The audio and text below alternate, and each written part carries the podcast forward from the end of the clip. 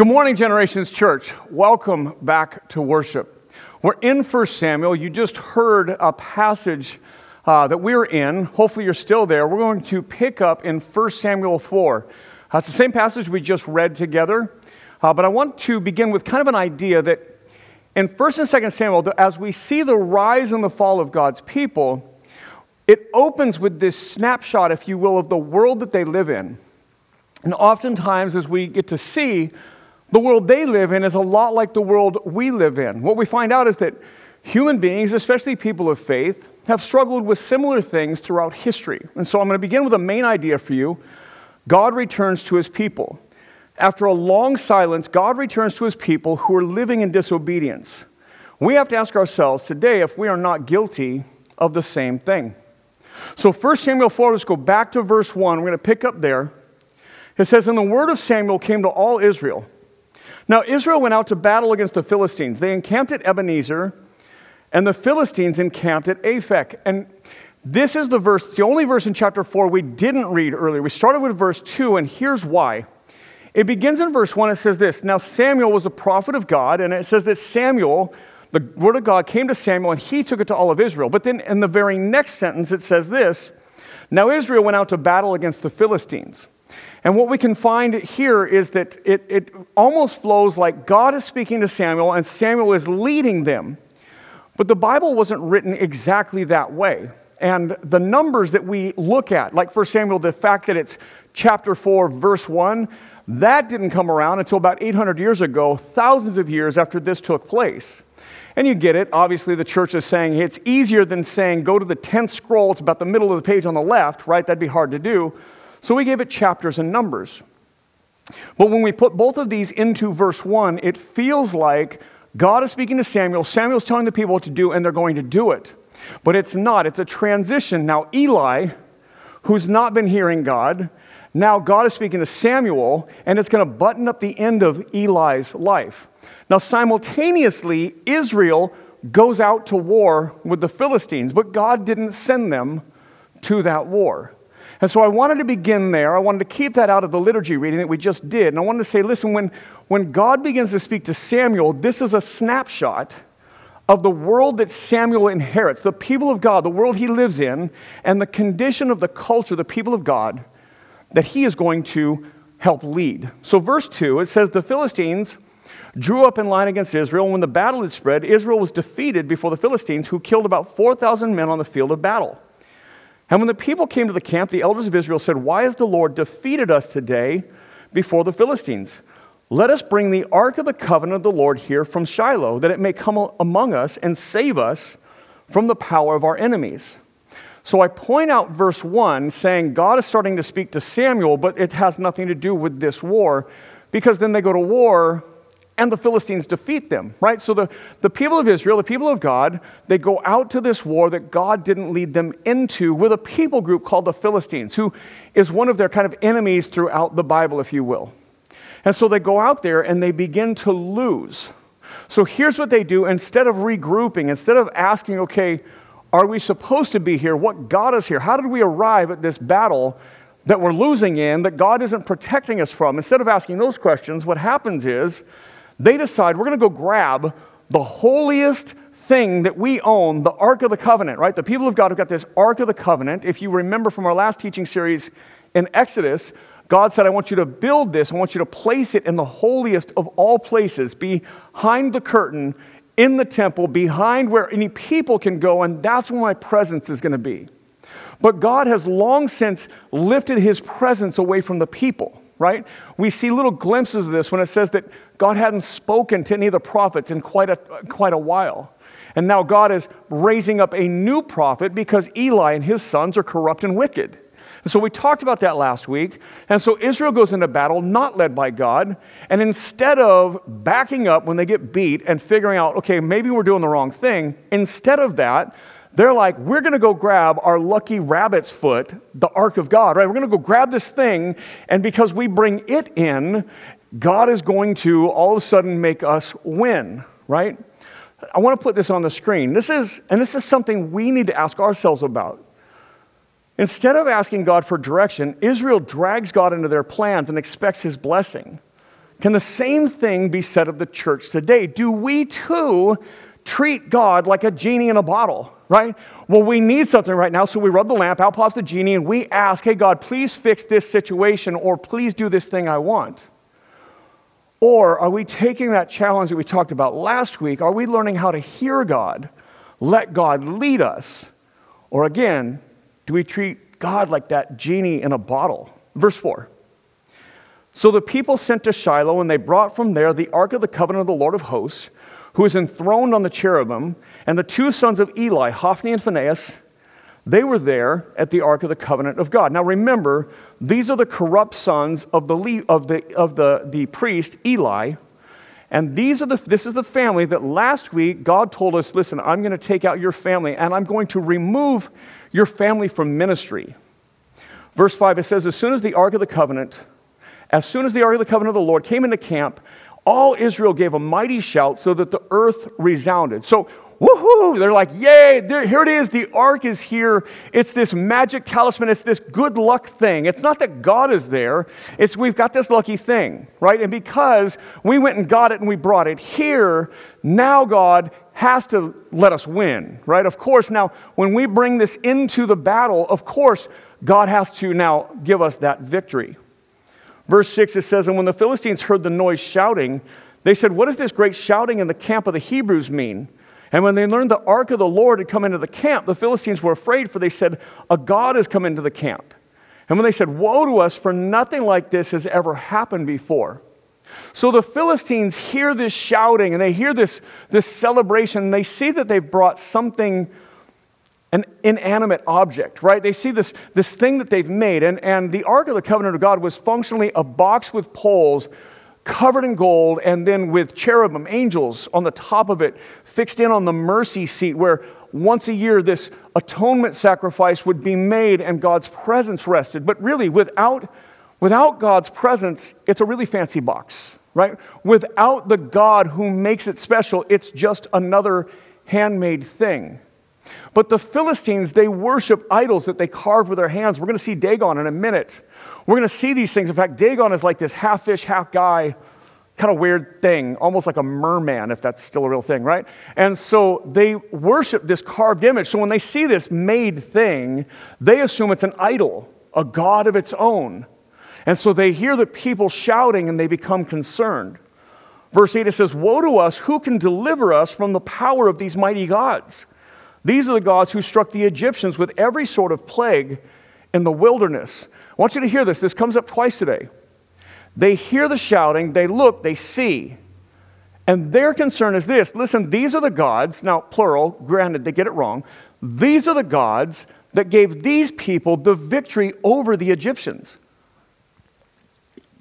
Consider that for a minute. Egypt at the time, back when this happened, was the most prominent nation on the planet. Probably still is as we get into this story. Maybe not. They're on the decline, still a big, powerful nation. But at their peak, the God of the Bible, the creator of the universe, delivered Israel out of slavery from Egypt. Now, that has spread that a God did that, or that God did it, but it's mistranslated into other cultures as the God or gods, plural, of the Hebrews did that. Now, I want you to hear this. So if the Philistines knew that God delivered Israel overcoming Egypt, if they did that, why doesn't, why don't the Philistines worship that God, right? Why don't they worship? Why don't they submit to the God they're afraid of? Well, same idea.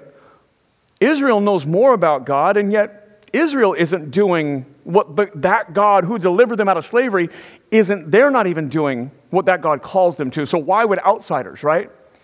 And before we get all judgy about the people that we're reading about, why don't we? Like, we know God delivered them from Egypt. We know then so many things since then. We know it's God who has impacted our lives. Why don't we then do the things that God calls us to? We find ourselves in one of a one chain, one link in a chain, then a long history of humanity who knows about the God who is great, the God who delivered Israel, the God who rescued me from who I was and changed my life, the God who created the universe. And yet, even knowing that, we still fall short in worshiping that God.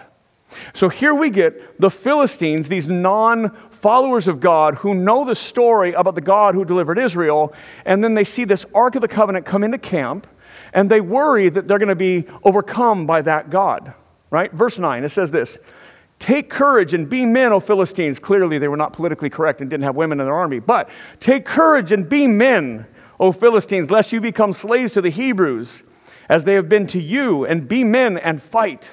So the Philistines fought, and Israel was defeated, and they fled, every man to his home. And there was a very great slaughter, for thirty thousand foot soldiers of Israel fell. And the ark of, the, of God was captured, and the two sons of Eli, Hophni and Phinehas, died. Now, if you remember, that was the promise that God made to Samuel. The first time he speaks to Samuel about Eli, "I'm going to kill your family because of their corruption. And Eli, you too will die, and your family will no longer be in ministry because you allowed their con- their corruption. You were complicit in their sin by not stopping them." And so God says, "And here's how you know it is me and not just them dying. You'll know that it's my hand." He says, "They'll both die in the same day."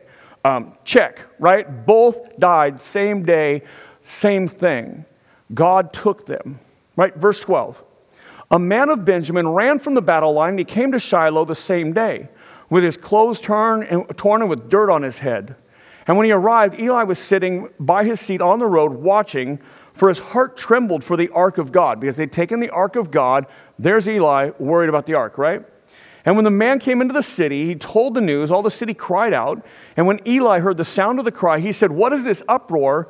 And then the man hurried and came to Eli." So again, Eli's the priest. He is a broken, kind of older, jaded, unwilling to engage his corrupt son's priest, still a priest. And so, and you can see inside of Eli, as the ark goes out, he begins to be concerned for the ark. Now, it's interesting, he's not concerned for the people, the thirty thousand that just died. He's concerned, hey, they just took our good luck charm, right? They took our, our magic box that God used to sit over, right? And so he has this concern. Verse fifteen, it says, "Now Eli was ninety-eight years old, and his eyes were set so that he could not see." He's old, he's gone blind. Verse sixteen, and there's a man, and the man said to Eli, "I am he who has come from battle. I fled from the battle today." And he said, "How did it go, my son?" He who brought the news answered and said, "Israel's fled before the Philistines, and there has been also a great defeat among the people. Your t- two sons also, Hophni and Phinehas, are dead, and the ark of God has been captured." And as soon as he mentioned the ark of God, not his sons, As soon as he mentioned the ark of God, Eli fell over backward from his seat by the side of the gate, and his neck was broken, and he died. For the man was old and heavy, and he had judged Israel forty years. So here's what we've learned about First Samuel. So far, he's not very politically correct, because he only allows men to go out and fight. He tells them to be men, and then he tells us about an old fat priest who's old and dies. So this is amazing, this story, right? And then this priest, Eli, really what he's concerned about is the Ark of the Covenant. Not God, not the people, not the problem if they're disobedient, just the Ark, like this thing that we own, that we keep, that is so valuable. And here's the challenge. I'm not going to go any further than this today, but in this season we're in right now, the building is something we don't get to use, right? And either we're choosing to live stream, or uh, or you've been live streaming all along for health reasons or whatever, and there's this sense sometimes about the building. Other churches are struggling with this. This is a church, a Christian church thing, right? That the building becomes this really, and what is the building? It's a box. It's a it's a decorated box. We we decorated the back. We put lights in it, put a stage in it, but it's a box. At the end of the day, it's walls. Sometimes we get pretty squirrely about the building. And I think coronavirus has stretched all of us beyond that. Like, well, are we still the church without our building? And of course, the answer is yes, that we are the people of God, which is the church. But sometimes we get a little idolatrous about the building. That's Eli right now about the Ark of the Covenant. Verse nineteen, it says, "Now his daughter-in-law, the wife of Phinehas, was pregnant and about to give birth. And when she heard the news that the Ark of, the, of God was captured, and that her father-in-law and her husband were dead, she bowed and gave birth, and then her pains come upon her. And about the time of her death," so she dies, "the woman attending her said to her, 'Do not be afraid, for you have borne a son.' But she did not answer or pay attention." Now, if you remember again, last week, God's promise, here's what God says to Samuel. The first time he speaks to Samuel, he gets Samuel's attention, and then he tells him he's displacing Eli the priest because of his sinful sons. And what God says, remember I, I said God kind of gets all mob boss and says, listen, I'm going to take out everybody in the family except for one person, and that one person is going to watch as I prosper Israel apart from this family. And so this one person is going to be left. Now, even the daughter-in-law has died, but there's a son. This son, during his life, will watch the rise of Israel. And what he will know is that my family used to be a part of leading this, that we used to speak on behalf of God, but no longer, we don't any longer, because my dad was corrupt. And my grandfather didn't step up and do anything. And so he will have to watch from the sidelines knowing that his family used to be a part of this, right? And that was our challenge last week.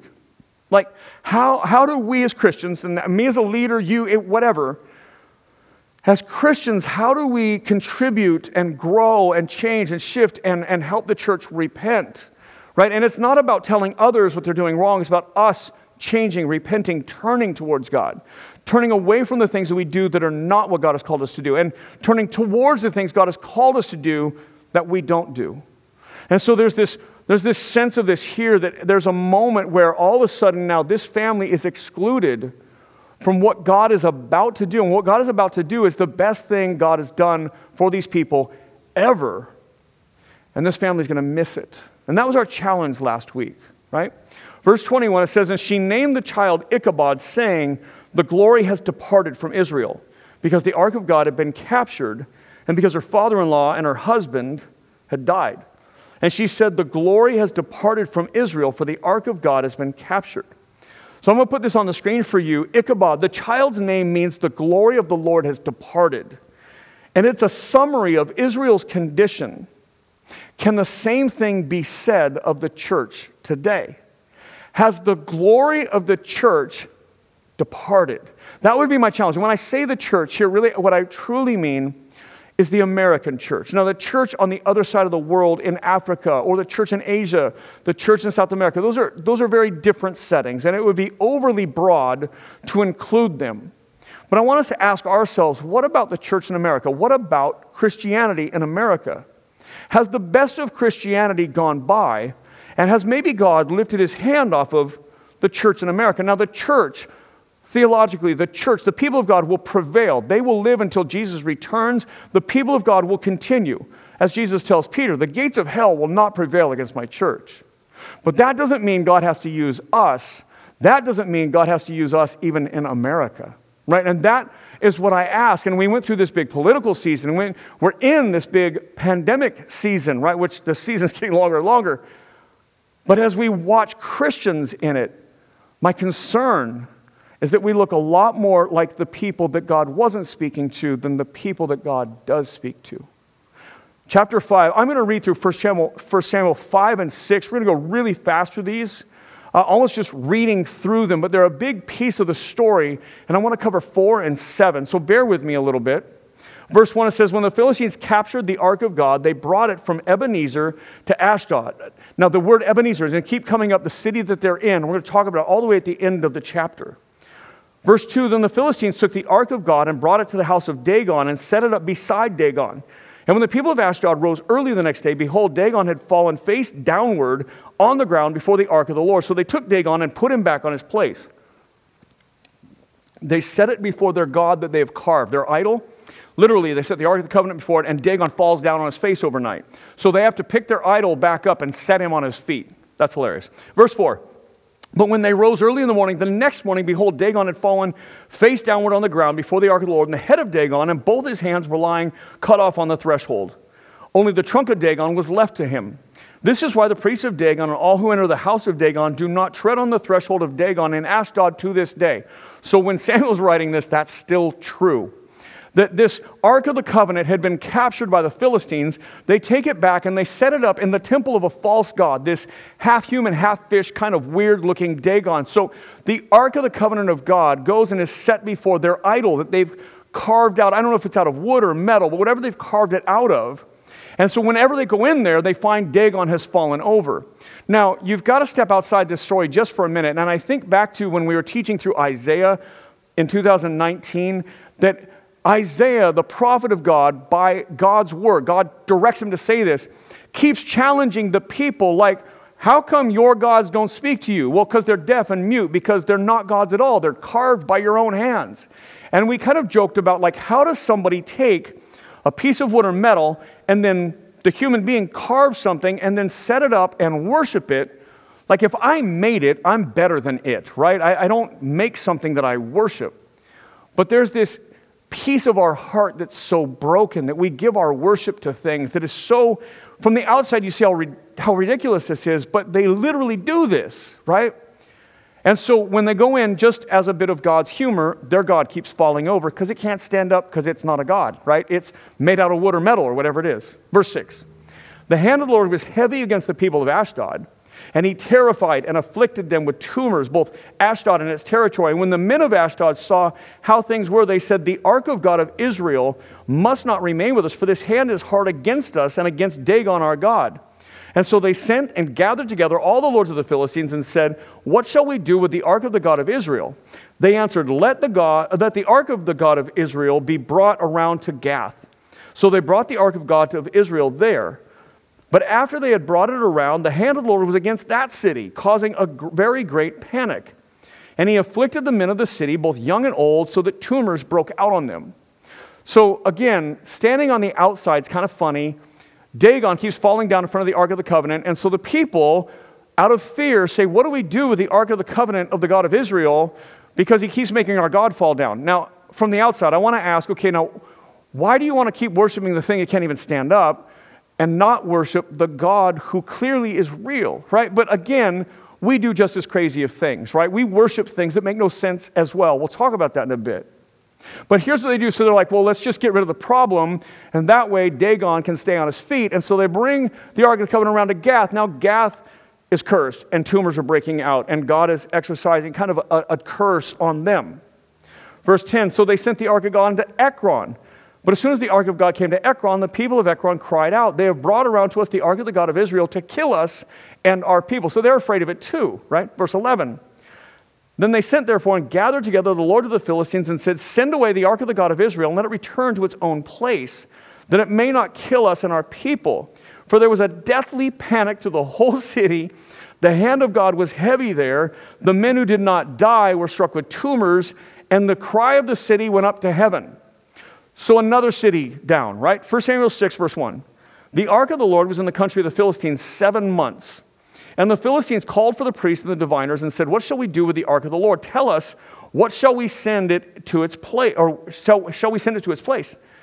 And they said, if you send away the ark of God of Israel, do not send it empty, but by all means return him with a guilt offering. So they're asking the Philistine priests, diviners, wise people, what do we do? Well, don't send it away empty, right? Like, let's send something with it. Verse four. And they said, what is the guilt offering that we shall return to him? And they answered, five golden tumors and five golden mice, according to the number of the lords of the Philistines. For the same plague was on all of you and your lords. So you must make image of your tumors and images of your mice that ravaged the land, and give glory to the God of Israel. Perhaps he will lighten his hand off of you and your gods and your land. Again, same question. Why not switch your worship over to the God who is clearly stronger? But again, instead, God's curses of tumors and mice, they'd make gold ones, and they're going to send it back with the Ark of the Covenant. Verse six, why should you harden your hearts as the Egyptians and Pharaoh hardened their hearts after he had dealt severely with them? Did they not send the people away, and they departed? So remember our questions from earlier. They even know the story of the destruction of Egypt, how God came in and took the firstborn in every household and delivered Israel, a group of slaves, a, a large group, a million and a half slaves, and de- delivered them out of the most powerful nation on the planet at the time. So if you live in Philistine, so if you're a Philistine and you're there and the ark of this God keeps causing plagues on your people, and you know that this God has defeated entirely other nations that are bigger than you, I'm not exactly sure why you don't turn and just worship that God. But even the people of Israel don't worship their own God well. And so they don't have a clear witness of that. And so you can just see the world that they live in is all upside down. It's easy to judge them from the outside and go, but this looks crazy, but we do the same thing. That, that's the part. We're guilty of these same things. Verse seven. Now then, take and prepare a new cart and two milk cows on which there's never come a yoke, and the yoke of the cows to the, and yoke the cows of the cart.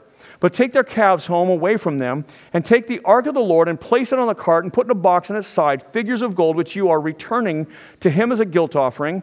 Then send it off and let it go its way and watch. And if it goes up this way to its own land, to Beth Shemesh, then it is he who has done this great harm. So if you send it out and these cows walk away from their calves and they go back to this other land, then that's truly God. That's what we should do. That's what they're kind of saying here. Then it's he who has done this, who's not, who has caused this great harm. But if not, then we shall know that it is not his hand that struck us. It happened to us by coincidence. So we'll know that the mice and the tumors aren't from God if the cows come back. Okay. Verse ten, the men did so and took two milk cows and yoked them to the cart and shut up their calves at home. And they put the ark of the Lord on the cart and the box of the golden mice, and the images of their tumors. And the cows went straight in the direction of Beth Shemesh along one highway, lowing as they went.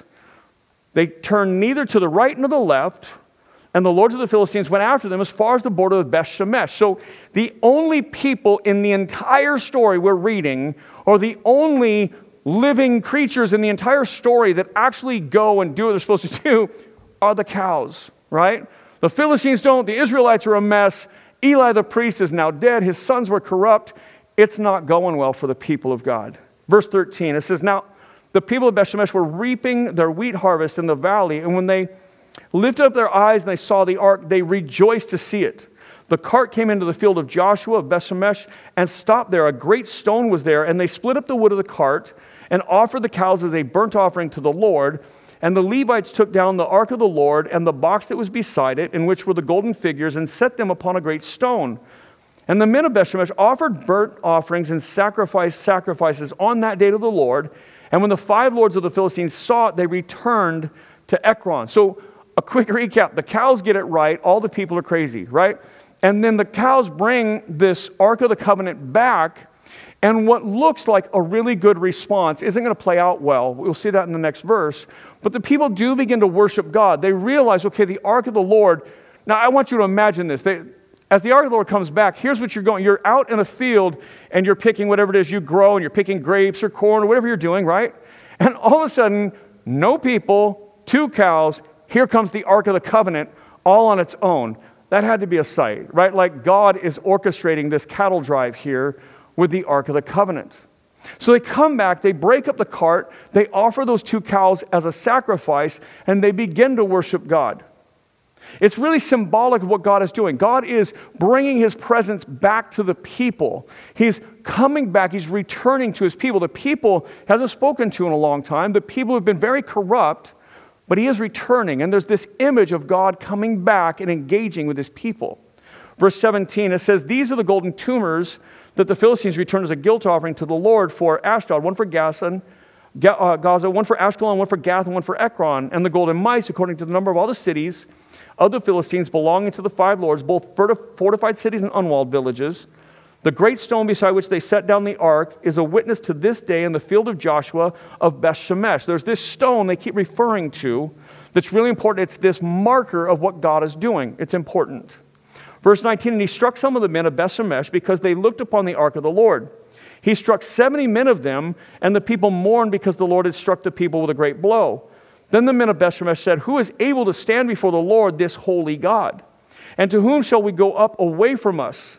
So they sent messengers to the inhabitants of Kiriath-jearim, and saying, the Philistines have returned the ark of the Lord.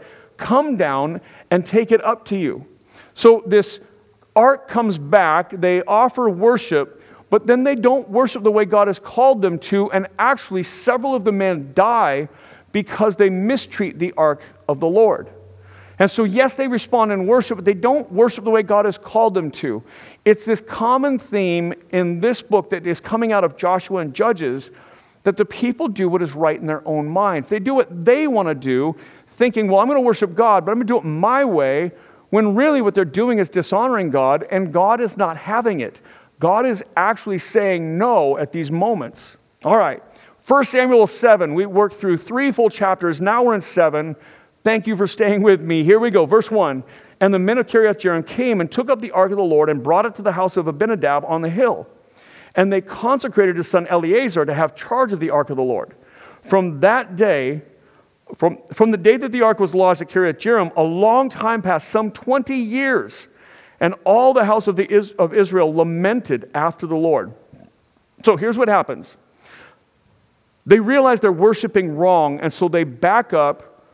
They figure it out. Okay, we need to consecrate, set apart a leader, a priest who will be in charge of the Ark of the Covenant like God commanded through Moses to us, repeated by Joshua. Now, we got to get back on track. We've got to do this right, or God's going to keep killing people. Like, God is going to keep removing people for false worship, and, and we don't want to do that. And so for twenty years, this one guy who is set apart keeps the Ark of the Covenant. God won't move it. God doesn't set it up. God doesn't say go. God says stay. twenty years. So here's a snapshot, if you will, of where we are in this story. God's presence was removed for a season, but now God's presence is returning to the people, but it's a slow process. Just as it was a slow process as God called them to repent and called them to repent, and then finally he just removed his presence. There's this slow removal of God's hand off the people, right, as he lifts his blessing away. There's also a slow return, and a lot of that is for, for the people. Are the, are the people learning? Are the people doing? If we just kind of bring everything back, and then it's just this joyous celebration, they don't realize what this has cost them. Here's a note for you. The church in America. The two great awakenings from seventeen thirty to eighteen forty were the height of the American church. This was the, the pinnacle of the American Christian church. Today, we are waning and impotent from not having learned the lessons of Israel. We're not, we haven't learned what Scripture has presented us so clearly that, that the people have to stay on track, that the people that God calls, He will lay His blessing out, but that's not a guarantee forever. You, that I will bless you, well, you're obedient, but when you become disobedient, I'll pull away my blessing. And so the, the Great Awakening, starting in seventeen thirty, that, that kind of went through its huge resurgence of the church, especially here in America as we were forming as a nation. And then the Second Great Awakening happening the next century were the high points of the Christian, American Christian church. Since then, it seems like we've drifted off track. Today, if we just take a snapshot of the church, if we just look at this church right now in this time, we are so idle, so off track, so, so bought into politics, so divided over issues like the pandemic, so fragmented, so schismed, so idolatrous that it just doesn't even look like the church God created anymore. You see, the gospel message is one of unity. God says, listen, I created you and loved you, but you sinned and ran away. And so I brought Jesus to reconcile you and I, and, and that if anyone is in Christ, he's a new creation, that through Jesus' death, resurrection, and through his life, death, and resurrection, that, that we are brought and, and restored into being God's family. So we become sons and daughters of God. So if you are here and, and, and, and you want to be a follower of Jesus, we know that it's because of our sin that we're separated from God, but because of Jesus that our sin can be covered. Right? And as we do that, one of the things Jesus talks so much about is unity, is peace, is submission, is obedience. Right? And today, the church is all about my freedoms and my rights and the Constitution, and, and all those things are amazing and given to us. But you'll never hear Jesus talking about, well, you have a right to do this. No, it's that we're sinful and we deserve hell. But because of Jesus, we're brought back into God, and we are worshipful and obedient and submitted to authority, that we deserve nothing except for negative. But because of Christ, we inherit everything that is good. And so the gospel brings us and reconciles us. But that isn't what the church looks like today. Not here in America, not today. Instead, we're arrogant and about ourselves, and we have other idols like political parties or our freedoms or ourselves. And we're not just laid down humble before God, twenty years waiting for the Ark of the Covenant, kind of buried in some guy's garage because God said so.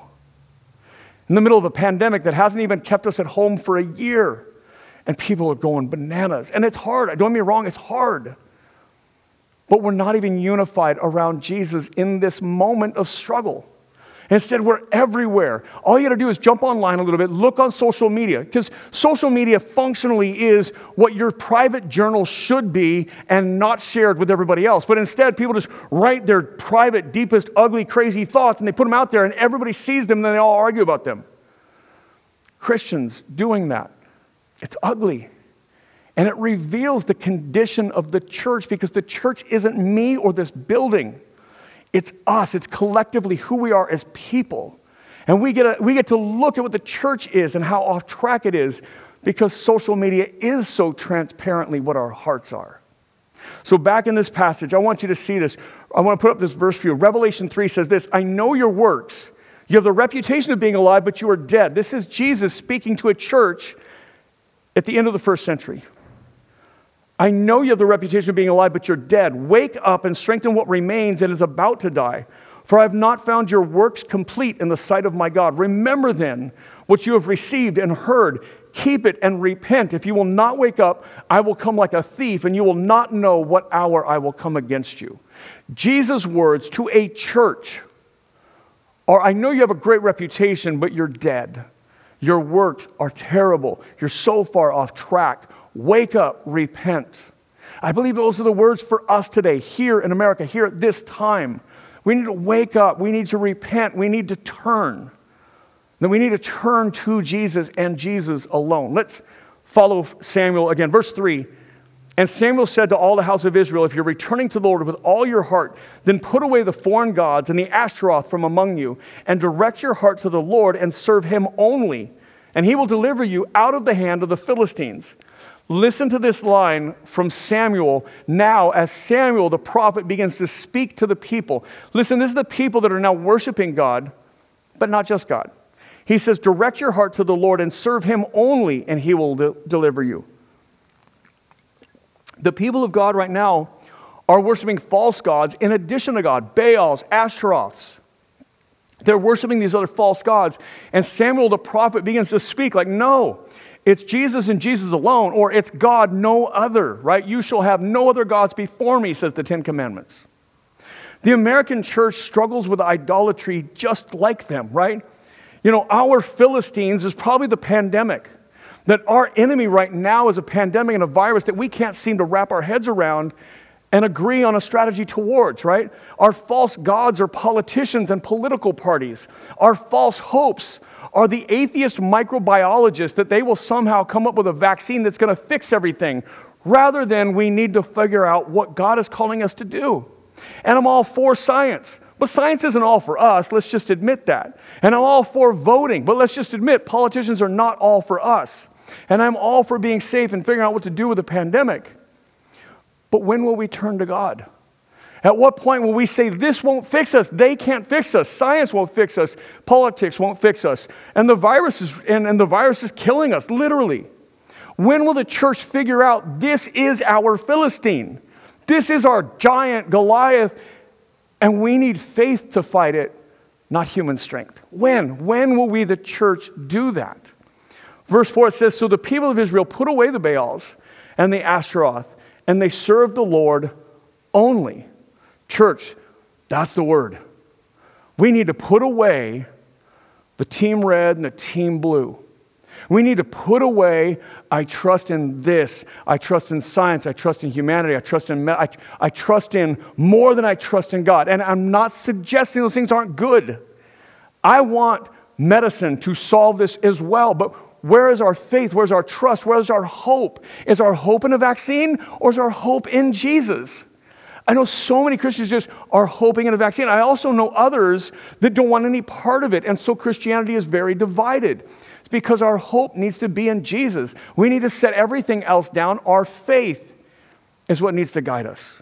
Verse five, it says, then Samuel said, gather all Israel at Mizpah, and I will pray to the Lord for you. So they gathered at Mizpah, and they drew water, and they poured it out before the Lord, and they fasted. And on that day they said, there, we have sinned against the Lord. And Samuel judged the people of Israel at Mizpah. He guided, led the people. He judged them there at Mizpah.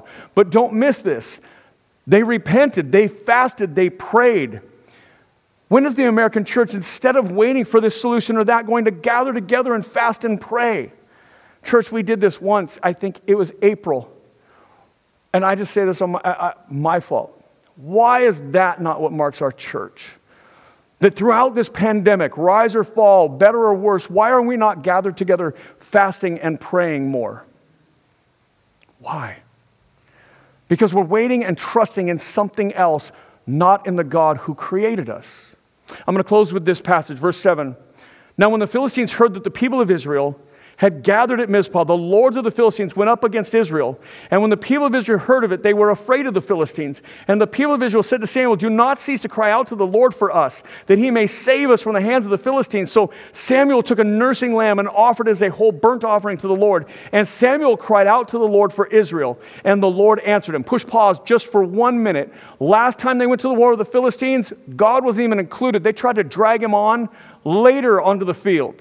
Now, we're afraid of this. Now, Samuel, let's seek the Lord. See the difference? Now it's about God. God, what do we do? They worship, they sacrifice, they give. And Samuel was offering the burnt offering. Verse ten. The Philistines drew near to attack Israel, but the Lord thundered with a mighty sound that day against the Philistines and threw them into confusion. And they were defeated before Israel. And the men of Israel went out from Mizpah and pursued the Philistines and struck them as far as below Beth-kar. Then Samuel took a stone and set it up between Mizpah and Shin and called its name Ebenezer. Here's that stone. He lifts up this stone. He sets it up as a memorial and calls it Ebenezer. It says, for he said, till now the Lord has helped us. So the Philistines were subdued and did not again enter the territory of Israel. And the hand of the Lord was against the Philistines all the days of Samuel. They repented. They turned from their idolatry. They turned from trusting in anything other than God. They turned from their political affiliations. They turned from their idols. They turned from their trust in what they could touch and what they could see. And they lifted their eyes up and they began to trust and seek God. And they repented of their sin and they began to wait on God. And again, I'm hopeful for medicine. Uh, I'm not super hopeful for politics, but I'm hopeful for medicine. We'll just stay there, right? But what would it look like if we, the church, a church in America, not just Generations, but it has to start somewhere, so it needs to start with us. What if the church in America began to gather and fast and pray, even if that gathering was digital, right? What if we were marked by fasting and prayer? What if the churches started communicating with one another? Like, hey, every Monday or every Friday or whatever, we're going to fast, we're going to pray. Zoom's going to be up, we're going to do this. Maybe, maybe that's the solution to the virus. Maybe God would move on our behalf because God defeats the Philistines here. I'm not saying don't be safe. I'm not saying don't follow the rules. In fact, I'm saying be safe and follow the rules. But where is our hope? Where's our trust? What I've experienced over the last year of this thing, before it was crazy, and then in the last, whatever, it's ten months of it being really bad, is I've watched as Christians, because it doesn't matter what the world out there does, it matters what Christians do. I've seen Christians trust in politics. I've seen tr- Christians trust in a constitution. I've seen Christians trust in medicine. I've seen Christians say they trust in science. I've seen Christians trust in a lot of things, including myself. What I see is a lack of Christians trusting in Christ alone. Let's pray. Jesus, we love you. We say we love you every week. We close, we talk to you, we pray. We show up to church, we sing songs about you, but Jesus, what we really love oftentimes is Republicans and Democrats. What we really love is our freedom. What we really hang on to is our fear. What we do, Jesus, is different than what we say. Forgive me. Forgive us. Help us to lay down our idols and trust you. You are the way out of the virus. I don't know what that means. I don't know how you'll do it. I don't know what, but I know if your church could come together, if the church in America could come together, if the church in the world could come together and seek you, I know this would be over. I fear that it'll not happen because we're so idolatrous and so divided that we look more like Israel without the ark. Help us. Jesus, let us be your people, not anything else. It's in your name we pray. Amen.